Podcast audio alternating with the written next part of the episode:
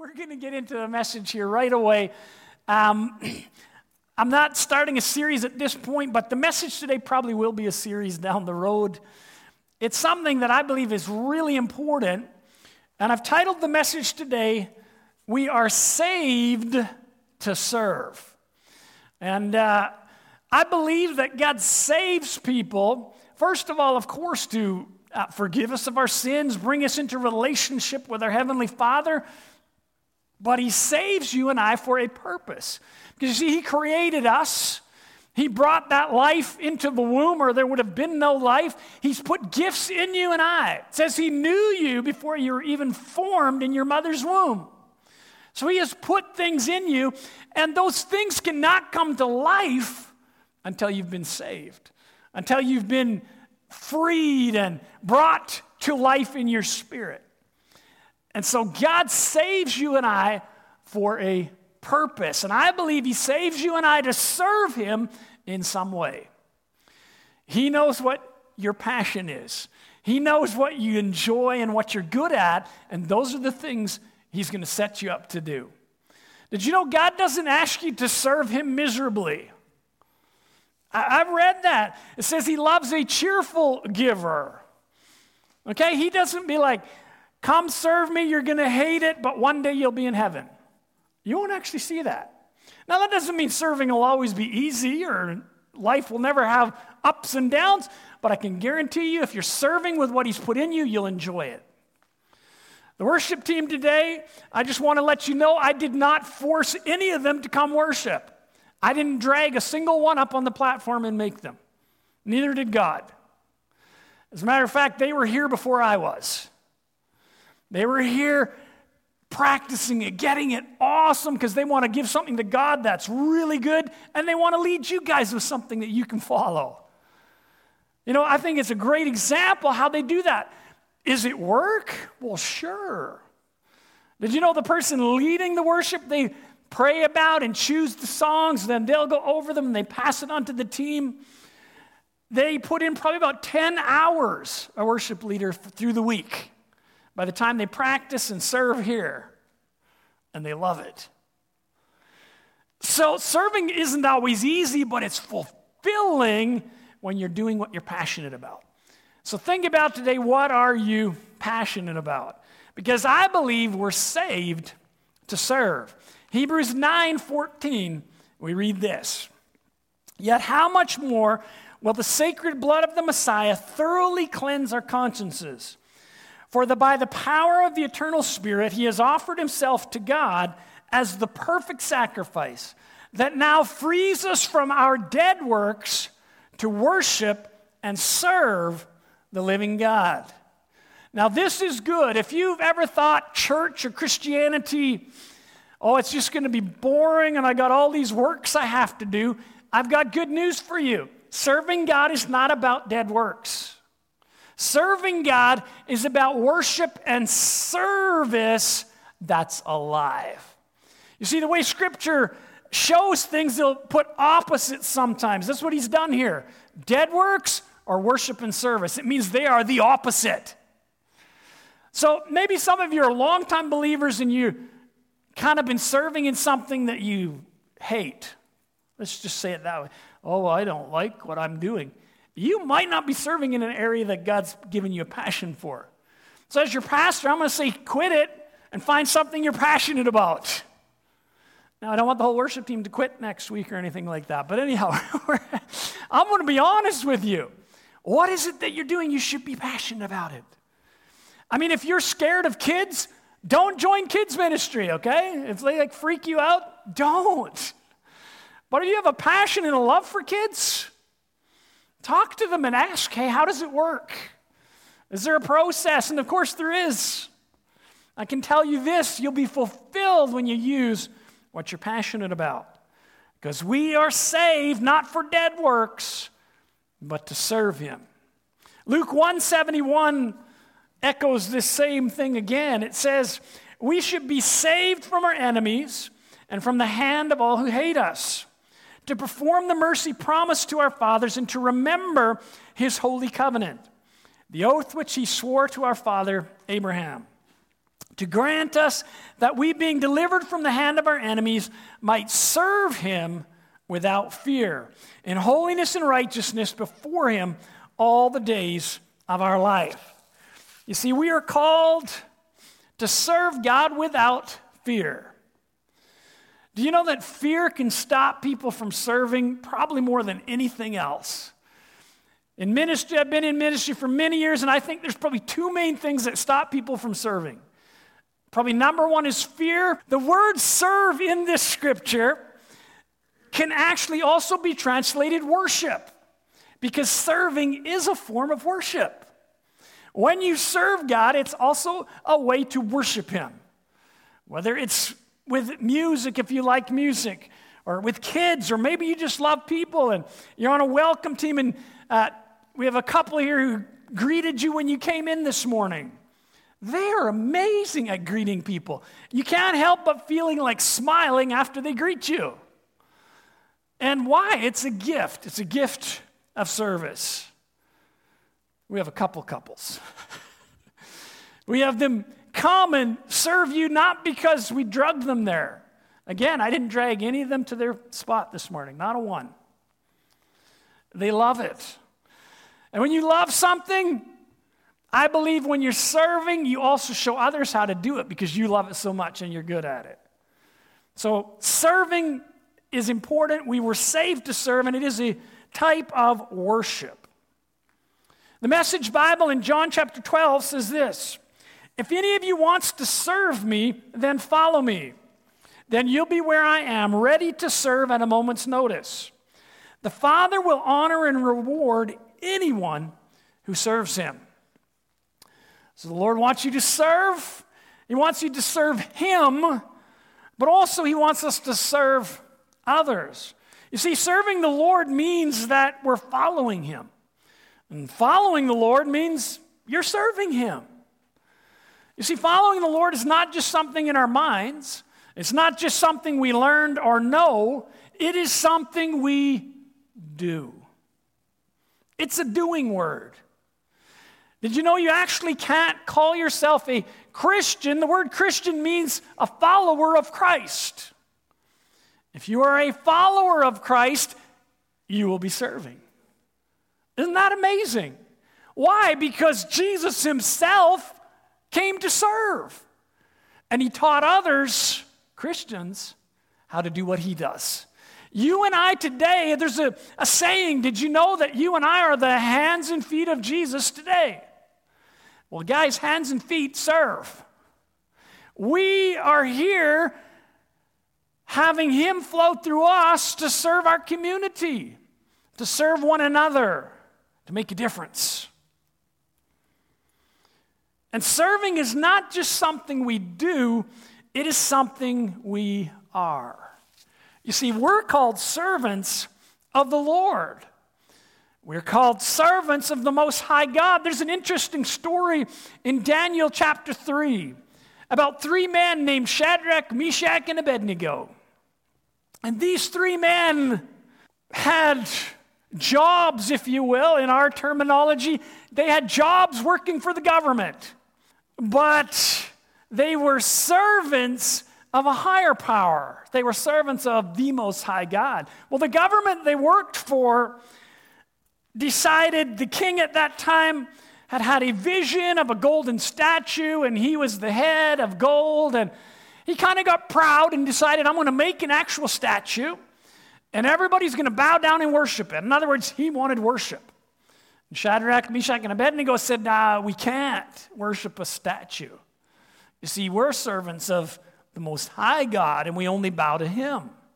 Well, the king said, Then I'm going to throw you in a fire and kill you as an example because he kind of believed he was higher than any God. And so they said, No, we're sorry, we can't do it. We're even willing to die for the God we serve. They got thrown into the fire, but the fire didn't burn them. It only burnt off the ropes that were holding them. And the men who threw them in the fire, even getting close, they died. So here they are in the fire, and Nebuchadnezzar looks in and says this to them in chapter 3, verse 26. Then Nebuchadnezzar came as close as he could to the door of the flaming furnace and shouted, Shadrach, Meshach, and Abednego, servants of the Most High God, come out, come here. So Shadrach, Meshach, and Abednego stepped out of the fire.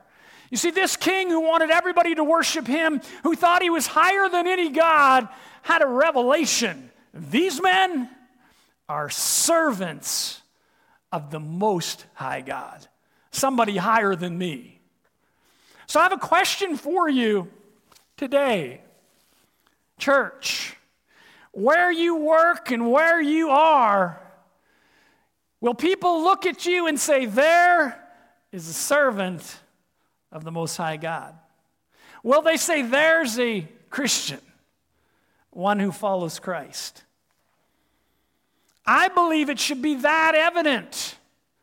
Because when you're serving the Most High God, your actions prove who you serve.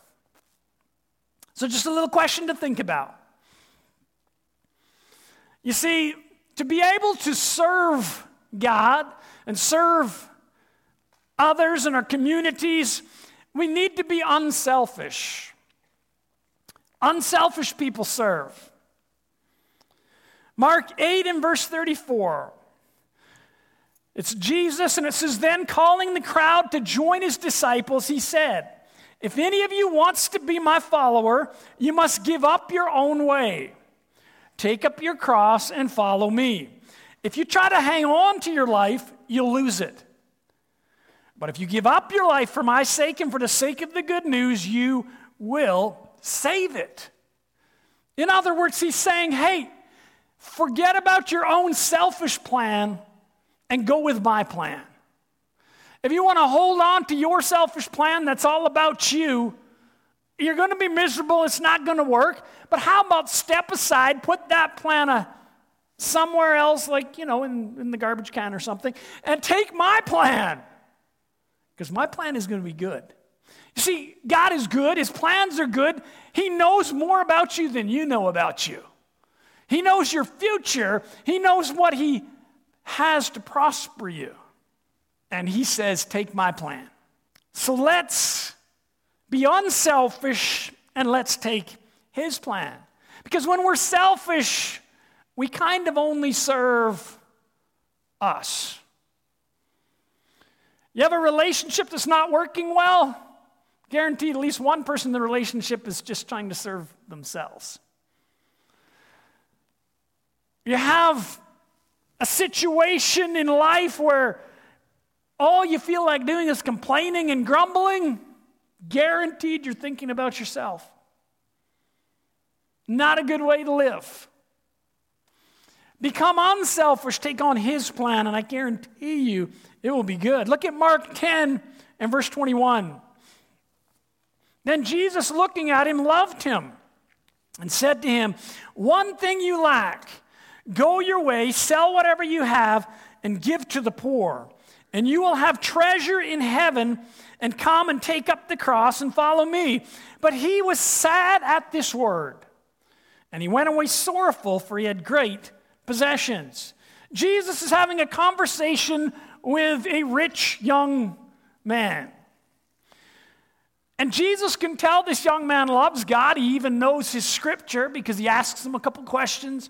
And it says Jesus loved him, but Jesus saw that there was an issue for this young man that he's speaking to.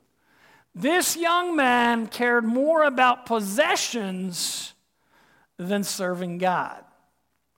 Now, this, what God asked him to do, is not for everybody. I'm definitely not telling you all to go and sell everything you have and you know, that's a specific word for this young man.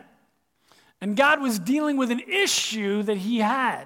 He loved stuff more than serving God.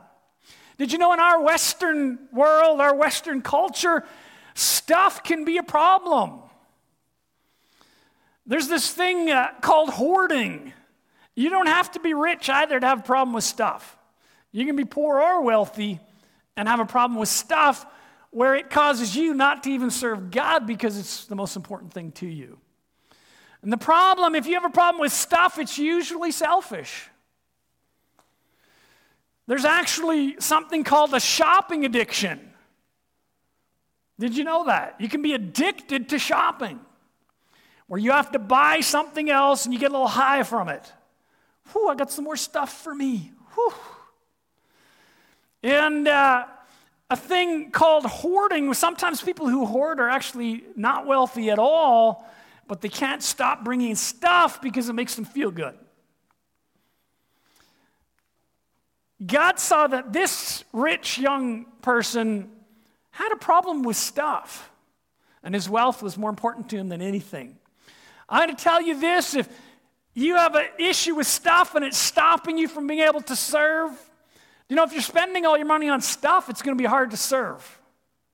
If God asks you to go somewhere and you don't have gas money because you, you know, bought too many things at the dollar store.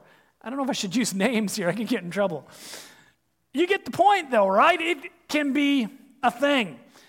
I'm going to encourage you if you're not sure, do I have a stuff issue? Ask the Lord. I guarantee you, when you do, if you have a stuff issue, you know what the first thing He's going to ask you to do? Give some away. You will find out really fast if you have a stuff issue. You know, and I know there's some guys here, they're thinking it's only women that can have shopping addictions. Guys can have shopping addictions too, it's just different. You know, women, maybe it's new shoes or new clothes over and over. But for guys, maybe it's like, I really need this tool. You know, they're not going to use that tool more than once, but they need a tool. They hang up in the garage. Woohoo! So it could be different. But I want to encourage you don't let stuff take over. Don't let stuff trap you so that you can't serve God. Okay, just don't. All right? That's a little off topic, but it still is important. If you want to be serving Him, you cannot let stuff weigh you down. So, this young man unfortunately didn't follow Jesus because of stuff.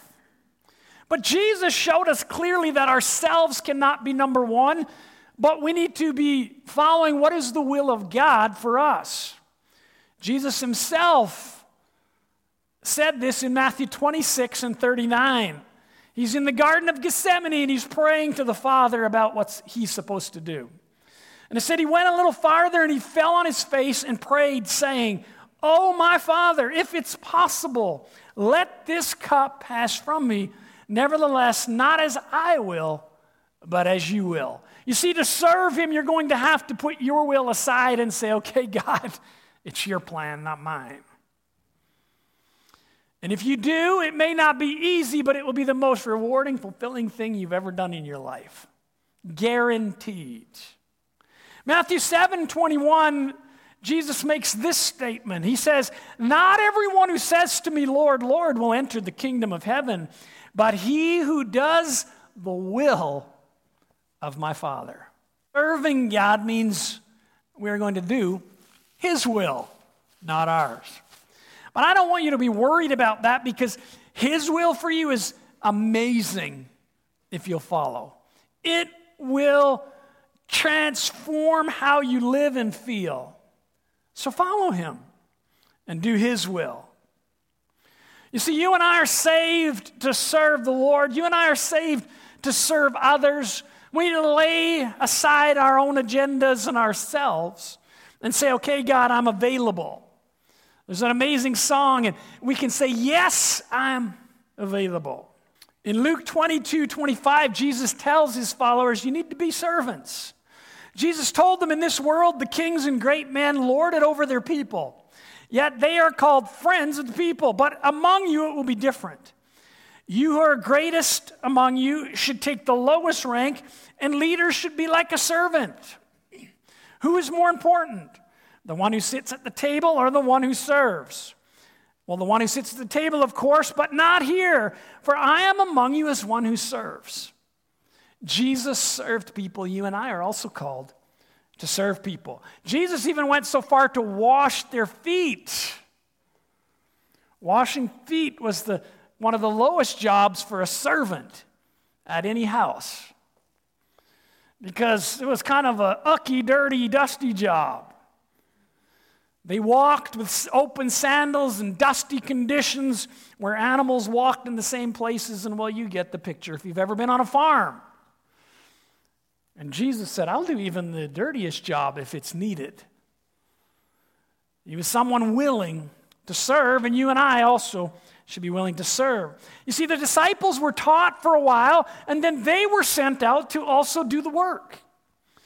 When you come to believe and follow Christ, there'll be a learning, growing time, and very quickly there'll be a time where God says, okay, try it out. It's your turn. Step up. It's your turn. You know, we always have reasons, and I'll call them what they are excuses of why, well, we would, but. Well, you know, I would serve, but first, I want to get this all fixed. Well, I'd do that for God, but I'd like to first, you know, have about this much money in my bank account. Or, well, I'd serve Him, but you know, maybe when my kids aren't acting up as much. There's always a reason. But I want to tell you this put the reasons aside and just start serving where you can. Matthew 4 in verse 18. One day Jesus was walking along the shore of the Sea of Galilee and he saw two brothers, Simon, also called Peter, and Andrew, throwing a net in the water, for they fished for living. And Jesus called out to them and he said, Come follow me, and I will show you how to fish for people. And they left their nets at once and followed him.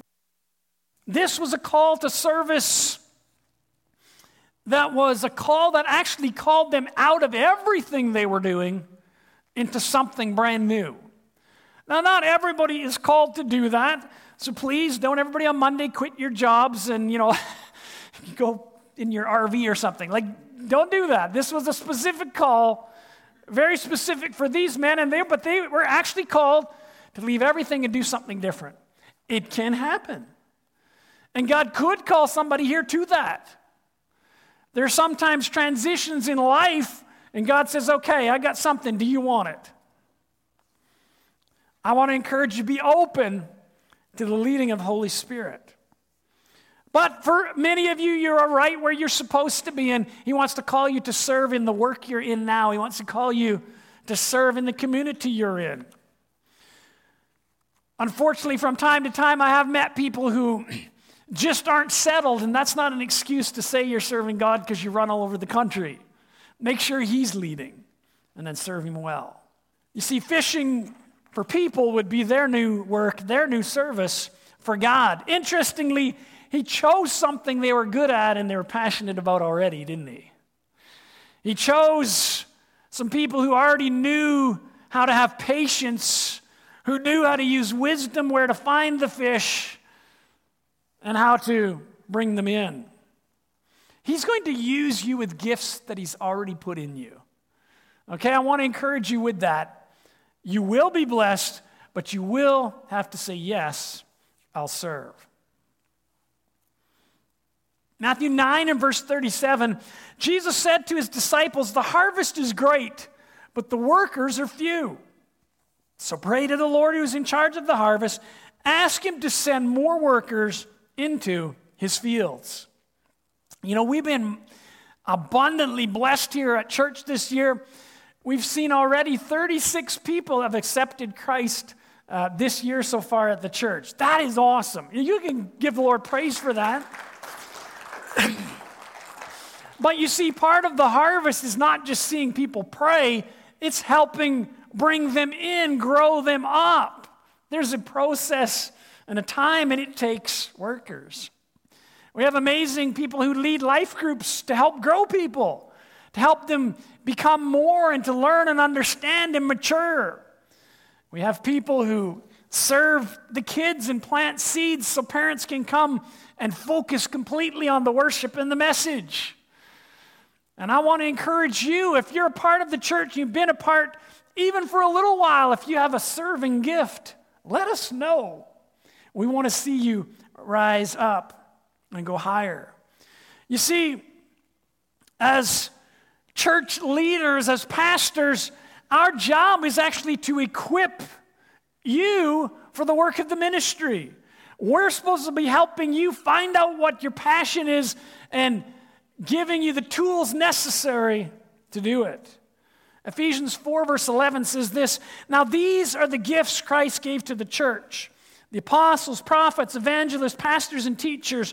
Their responsibility is to equip God's people to do his work and build up the church, the body of Christ. My job is to serve you using the gifts he's given me to help you use your gifts.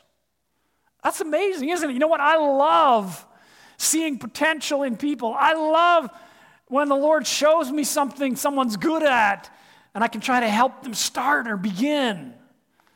And my, I want to be better at it. I want to find even more ways to help you do what's on your heart to serve God with. I want to see you learn. I want to see you grow. You know, God very clearly tells us that He will reward us when we serve Him. So trust me, when you serve God, it's not for nothing. It says He'll reward you now, He also rewards you in heaven. Revelation 22 12, we read this verse Behold, I am coming quickly, and my reward is with me to give to everyone according to his work. I am the Alpha and the Omega, the beginning and the end, the first and the last. It's Jesus speaking, saying, I am coming and I will reward everyone according to his work. He's not talking about salvation here, he's talking about rewarding your service. Salvation is a free gift, all you do is receive it. But he saves us to serve, and rewards come from serving. There's a story that I have read before here from Matthew chapter 25. We're not actually going to put it on the screen, but you maybe remember the story from other times or reading it. And it's the story of, it is the parable that Jesus tells about a ruler who has properties and finance, and he goes away and leaves it with his servants. And he asks them to look after it, and he gives to each one what they can handle. And he gives this many talents to the first one, and this many talents to the next one, and one talent to the uh, third. He comes back after much time and he meets with them. And two of them have increased what he's given. They used it to their best of their ability and it increased. Did you know when you start serving God the best of your ability, he will increase it every time? He will allow it to increase because you're stepping into it. Okay, that's just how it works. But one of them said, You know, I'm going to take what I have and I am just going to hide it. I'm not going to use it. And he had a reason. My reason is I think God's kind of hard and I am afraid that I will lose it. And he'll be mad. Now, he had an improper image of the Lord to start with, but he used fear as his excuse to do nothing with what he was given and he buried it. And when the Lord came back, he dug it up, he brought it, and he said, Here's what you gave me. I didn't do anything with it, but here it is. I didn't lose it. Because I was afraid. And did you know what the Lord's answer was to him? You wicked and lazy servant. Oh my goodness. Remember I said there was two things that I believe stop people from serving? fear and being lazy. Fear and being lazy. Neither of them are okay. You want to be a follower of Christ, you got to deal with both. Put them aside. He's so good. If you have put in, I'm going to try, Lord, you can make the biggest mess of it ever, and He's going to be like, awesome, way to go, let's try that again. He loves you, He's a good Father. Don't ever be afraid. The enemy is a liar and he will give you the excuse. Well, you can't serve God because your relationship isn't perfect. He's a liar. Serve him. Well, you can't serve God because you made a mistake once. He's a liar. Serve him. Well, you can't serve in kids' ministry because your kids aren't perfect. He's a liar. Serve him. It will be the most rewarding thing you've ever done. Yes, it will require work. Yes, it will require you to not be lazy and overcome fear, but it will be worth it. Serving Him is what we're meant to do because I believe we are saved to serve.